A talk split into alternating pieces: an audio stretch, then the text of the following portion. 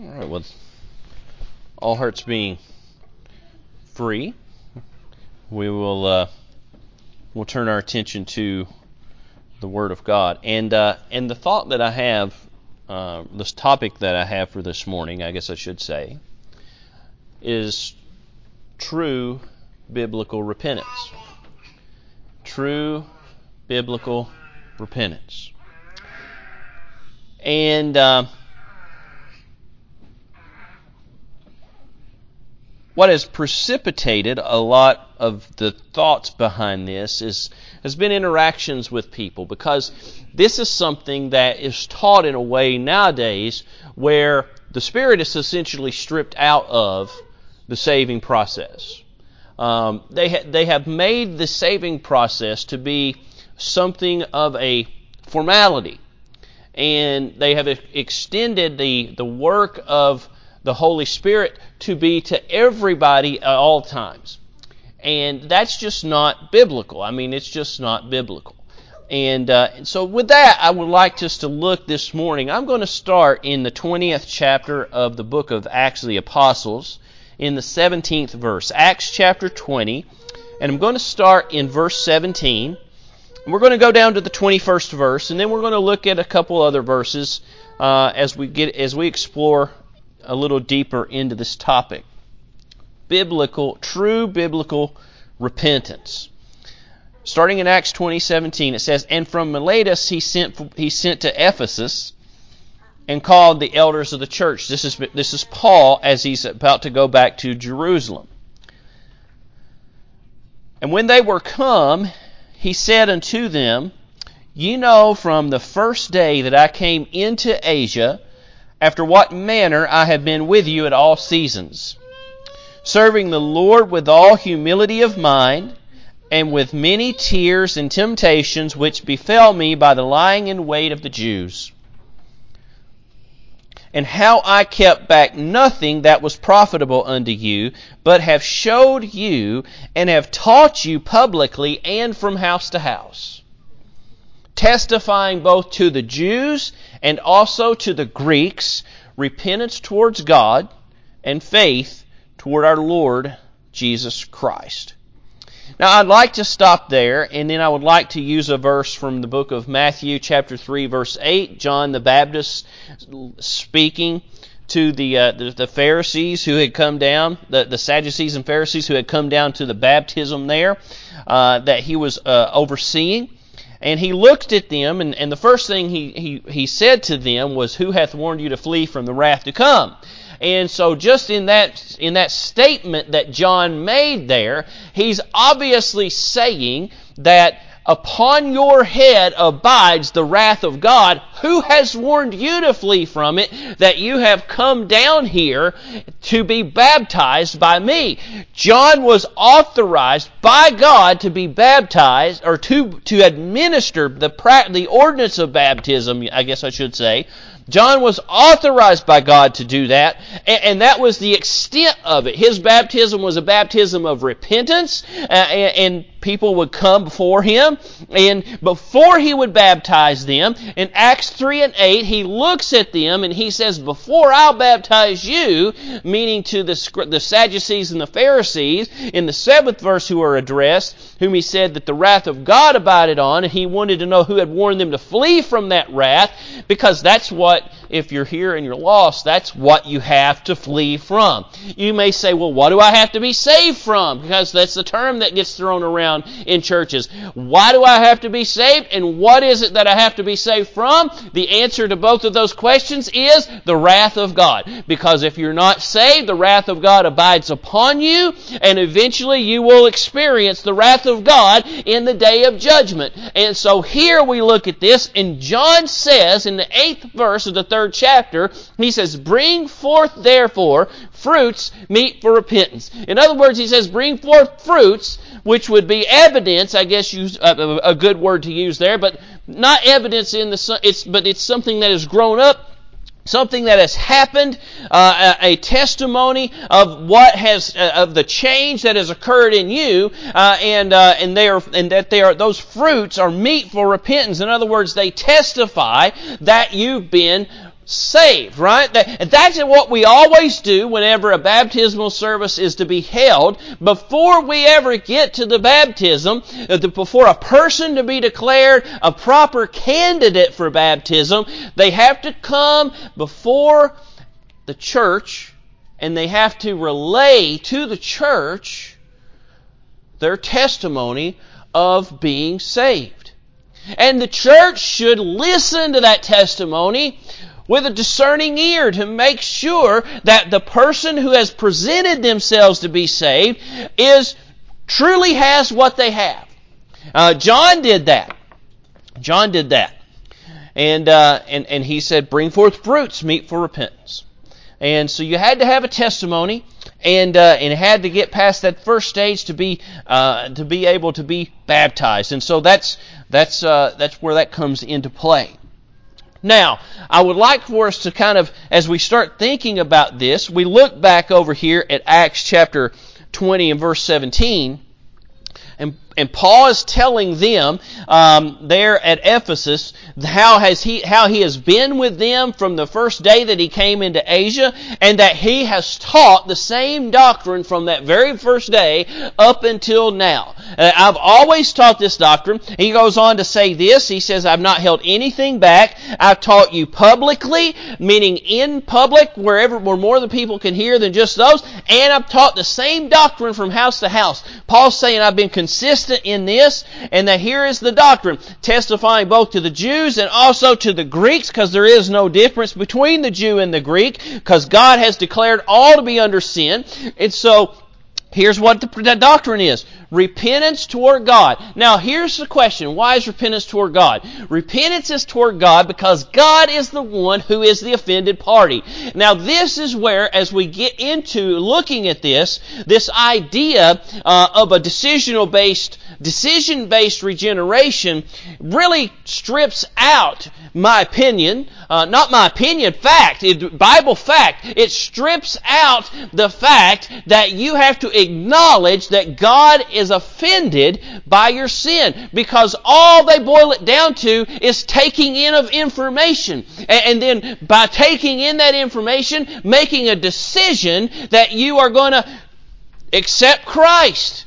Folks, I, I, we shouldn't put ourselves in such a haughty position that we are the determiners of if we will accept Christ or not. It's Christ that suffered and died on the cross of Calvary that we might be saved, and so He is the one who has to accept us. Uh, and so here's how He does that with repentance toward God, because first and foremost, we have to satisfy the offense toward God, don't we? Next is faith in the Lord Jesus Christ. Now these are two transactions that take place simultaneously. When, when you have adequately repented toward God, forgiveness is granted, mercy is granted, faith is granted, it's placed in Jesus Christ, and that person is saved. What's that look like? I think Paul gives us the very best illustration of what real repentance looks like. In 2 Corinthians chapter 7, and we're going to be in verses 8 through 11, Paul says this, For though I made you sorry with a letter, now he is obviously referencing the first Corinthian letter that he had sent to them, in which he had addressed a lot of problems that were going on in the Corinthian church. Uh, he says, Though I made you sorry with the letter, I do not repent. Now, repent here means he does not regret it. Even though he goes on to say, though I did repent, even though I did regret it, and the reason that he had that regret there, if, we'll go over just for a moment to the second chapter of uh, Second Corinthians, he'll say this, "For if I make you sorry," this is in verse two, "For if I make you sorry, who is he then that make me glad? But the same one but the same which made, was made sorry by me. So, in other words, the, the person that he wrote the letter to upbraid uh, or to call out for their sin, uh, that's the same person who has to satisfy it. In this sense, they have to procure, they have to give a heartfelt apology, don't they? They have to really show that they think differently in the matter. Now that's what most of evangelical Christianity has boiled it down to. Simply thinking differently. But my question is not the thinking differently. I agree that we have to think differently, but it's what causes the person to think differently toward God. What motivates the person to think differently toward God. That's really what we, we should address to get to the heart of the matter. And so in verse 4, Paul says this, For out of much affliction and anguish of the heart, I wrote unto you with many tears. Paul didn't take any joy or satisfaction in the fact that he had to write that letter to the church at Corinth. And as a matter of fact, it grieved him mightily. That's the proper that's the proper attitude to take place whenever a church has to carry out any form of discipline in it that it ought to grieve us that we even have to get involved in this process. But that's where Paul finds himself. He finds himself in a place where he has to address these issues because he has the weight of an apostle, uh, of the title of an apostle. And, and, so here he writes this letter. Uh, we go back over here to 2 Corinthians chapter 7 verses 8 through 11 after he says, though I did repent, for I perceive, yeah, still in verse 8, for I perceive the same opinion epistle hath made you sorry. That is the Greek word lupe, meaning to sorrow, sorrowful, right? Uh, they, it is a very uh, you, you, it's not nice to be called out when you're wrong, is it? It doesn't make you feel good. When you have to, when you have to chastise your children, it does not make your children feel good, does it? You know, it doesn't make me feel good when God has to chastise me either. And He usually does it through Amy. That's just the way it is. That's the nature of the relationship.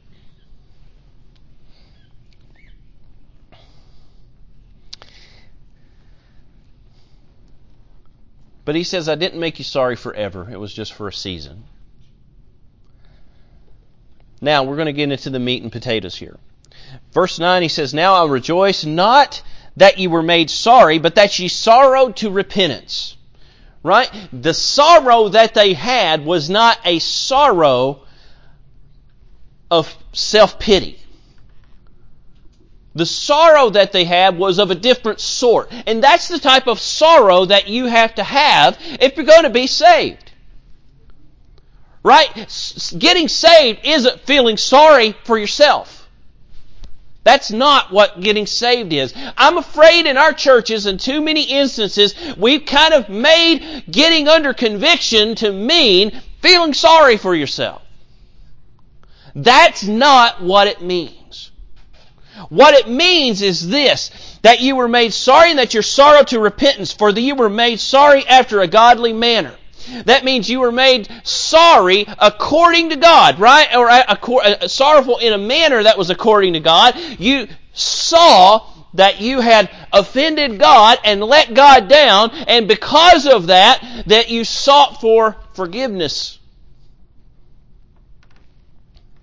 That's what we need, isn't it? Remember, we're by nature the children of wrath, and what we have to receive is the remission of sins. That's the forgiveness of sins, and we can only receive the remissions of sin. Uh, that cannot be procured any way other than by blood, and the blood that was shed for the remission of our sins was Jesus Christ there on the cross at Calvary. And so here Paul gets into this, and he says that you sorrowed after a godly manner that you might receive damage by us in nothing. For godly sorrow Right? Again, this is the word lupe here. Theos lupe. lupe. Uh, and uh, it says, Godly sorrow worketh repentance to salvation, not to be repented of. Now that ver- right there where it's translated not to be repented of, the, another way of looking at that is that it's irrevocable. Right? Once you've done it, you've done it. It's not going to change.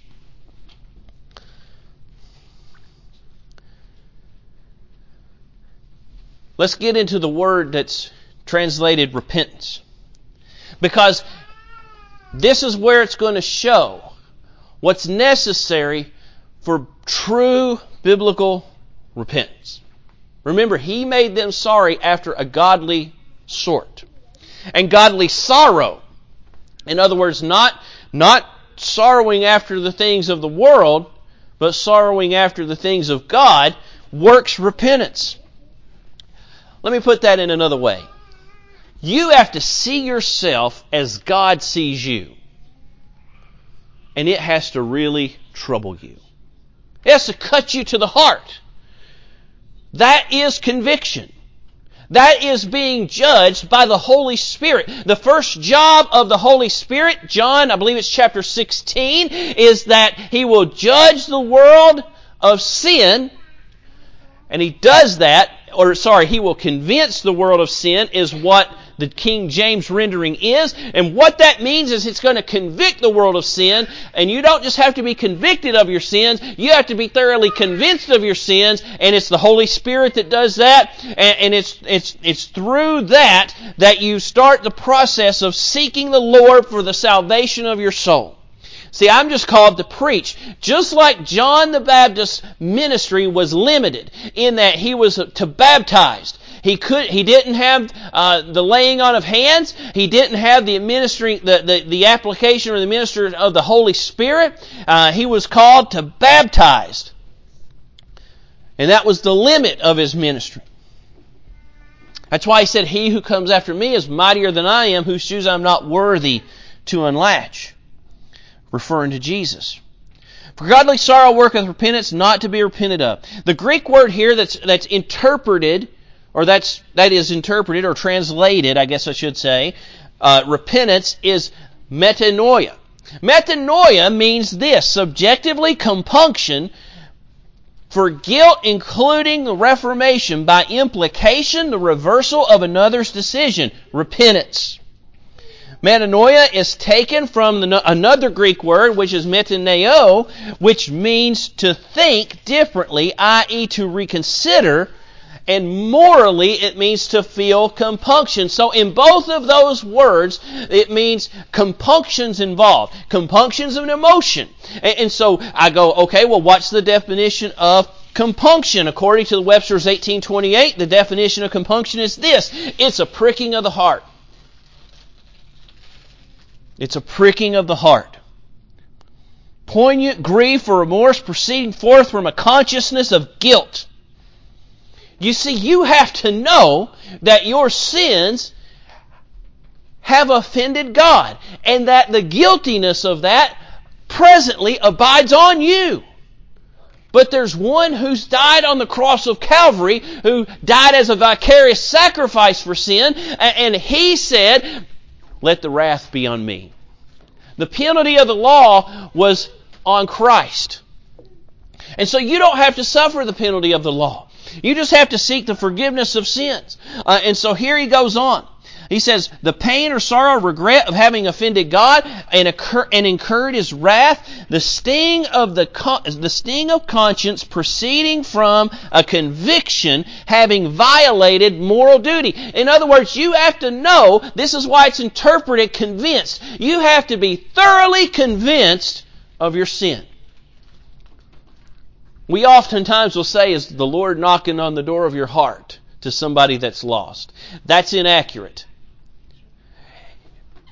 Have you been sliced to your heart? Have you been pricked in your heart? Acts, we'll look over here in Acts chapter 2. Acts chapter 2, uh, we read in verse 37, uh, we, we, we read the following. This is Peter at Pentecost. This is the response to Peter's sermon when he just laid out that they were guilty of the crucifixion and the death of Jesus Christ. Uh, they say this is their response to it. Now, when they heard this, they were pricked in their heart. That verse, that word means that they were cut in their, they were cut to the heart. They were, they were completely laid wide open. They were completely laid wide open. They were pricked in their heart. They were cut to their heart. And Peter, and said unto Peter and to the rest of the apostles, Men and brethren, what shall we do? You know, when you, when you know you're lost, it is, it is a very real thing, isn't it?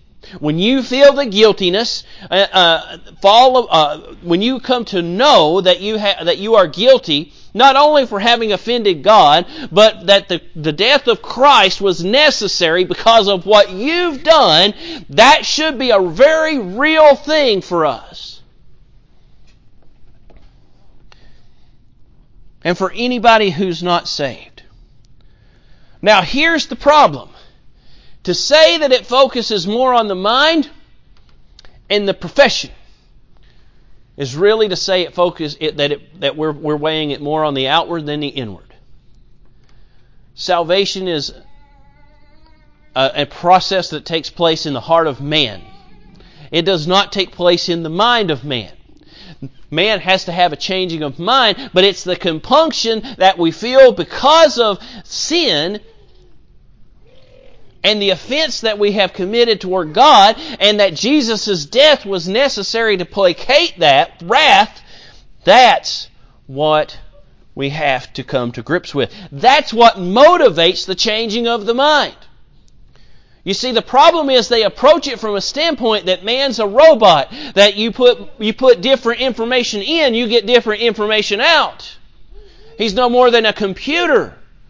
But man is much more than a computer because man has a soul, doesn't he? And man has a heart with which he can feel. Now we know that there is a day coming when man will sear his heart and he won't feel. But that feeling is necessary because that's what makes it real, isn't it? I can tell you exactly what it felt like when I knew I was lost. I can tell you what it felt like when I knew I was saved. That's how you know that it's real. When we talk about salvation and a know so salvation, we talk about a salvation that is real to you. The problem is if salvation is merely uh, the result of you reading something and agreeing with it, and eventually formulating it in your mind, then it's nothing more than a figment of the imagination. It's not real. It's not real unless it's down deep inside, is has to be down deep inside. I want to use a couple other verses and then we're, we'll, uh, we'll try to get to, the, to close this out. Matthew chapter 12, verses 41 and 42.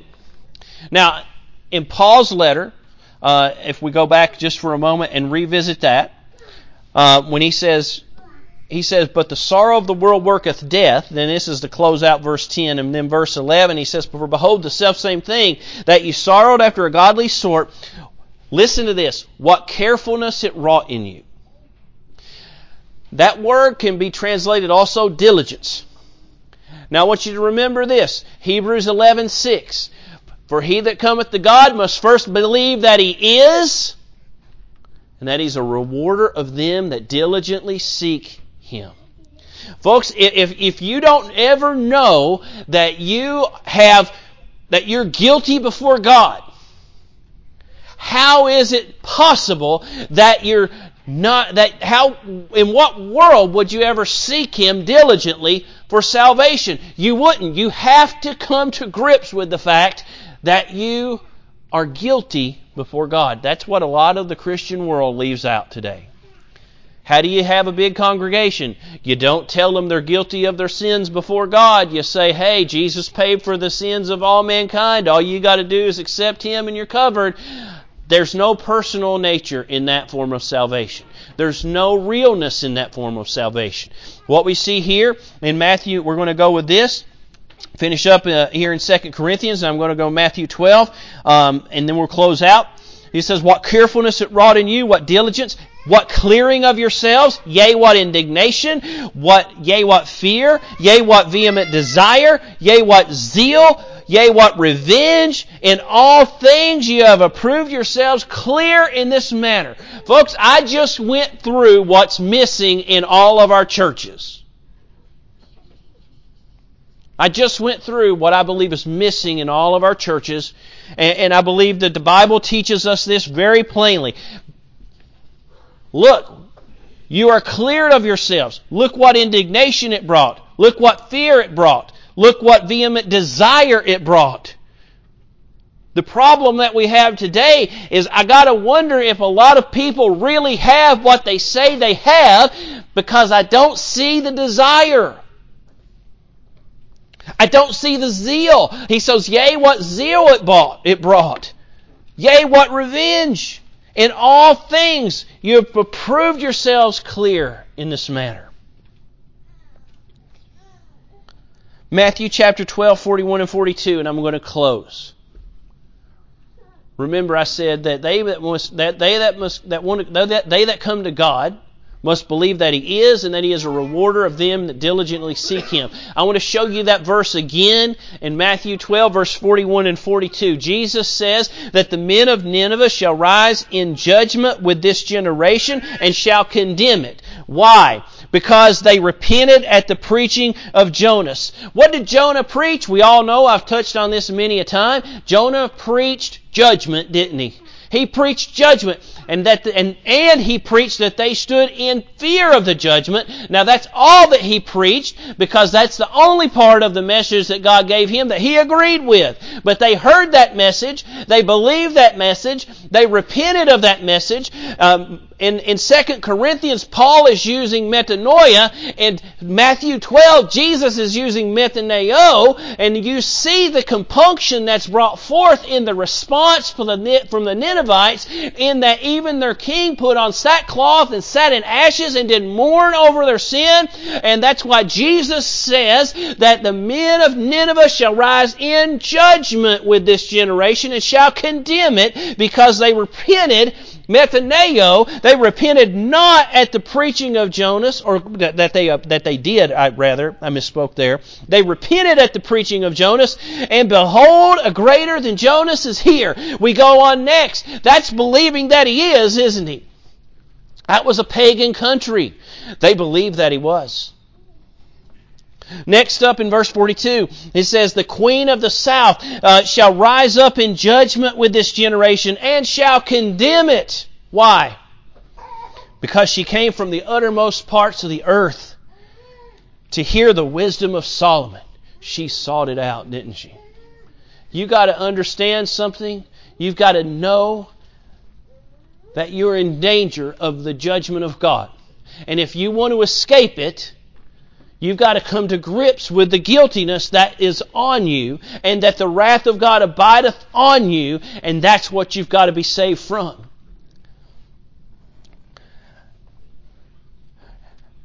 And being convicted of that, then you've got to seek the Lord for forgiveness, don't you? You've got to seek the Lord for mercy. You've got to repent to the Lord. He's the one who determines if you've repented or not. See, it's not something you do some things in, in that you seek the Lord. You seek Him for forgiveness and mercy. But He's the one who determines if you have repented. If I wrong Brother Williams, and he lets me know that I've wronged him, and all I give him is a flippant, eh, I'm sorry. Do you think he really believes that I'm sorry for what that action was? No. But if he tells me that he's that I've wronged him and he sees that it really bothers me, and he sees that my uh, that that I'm earnest in my apology to him and that I'm asking for his forgiveness, he's the one who says, "I forgive you." That same, that same transaction happens with God. You have to seek the forgiveness of God, but it's God who forgives.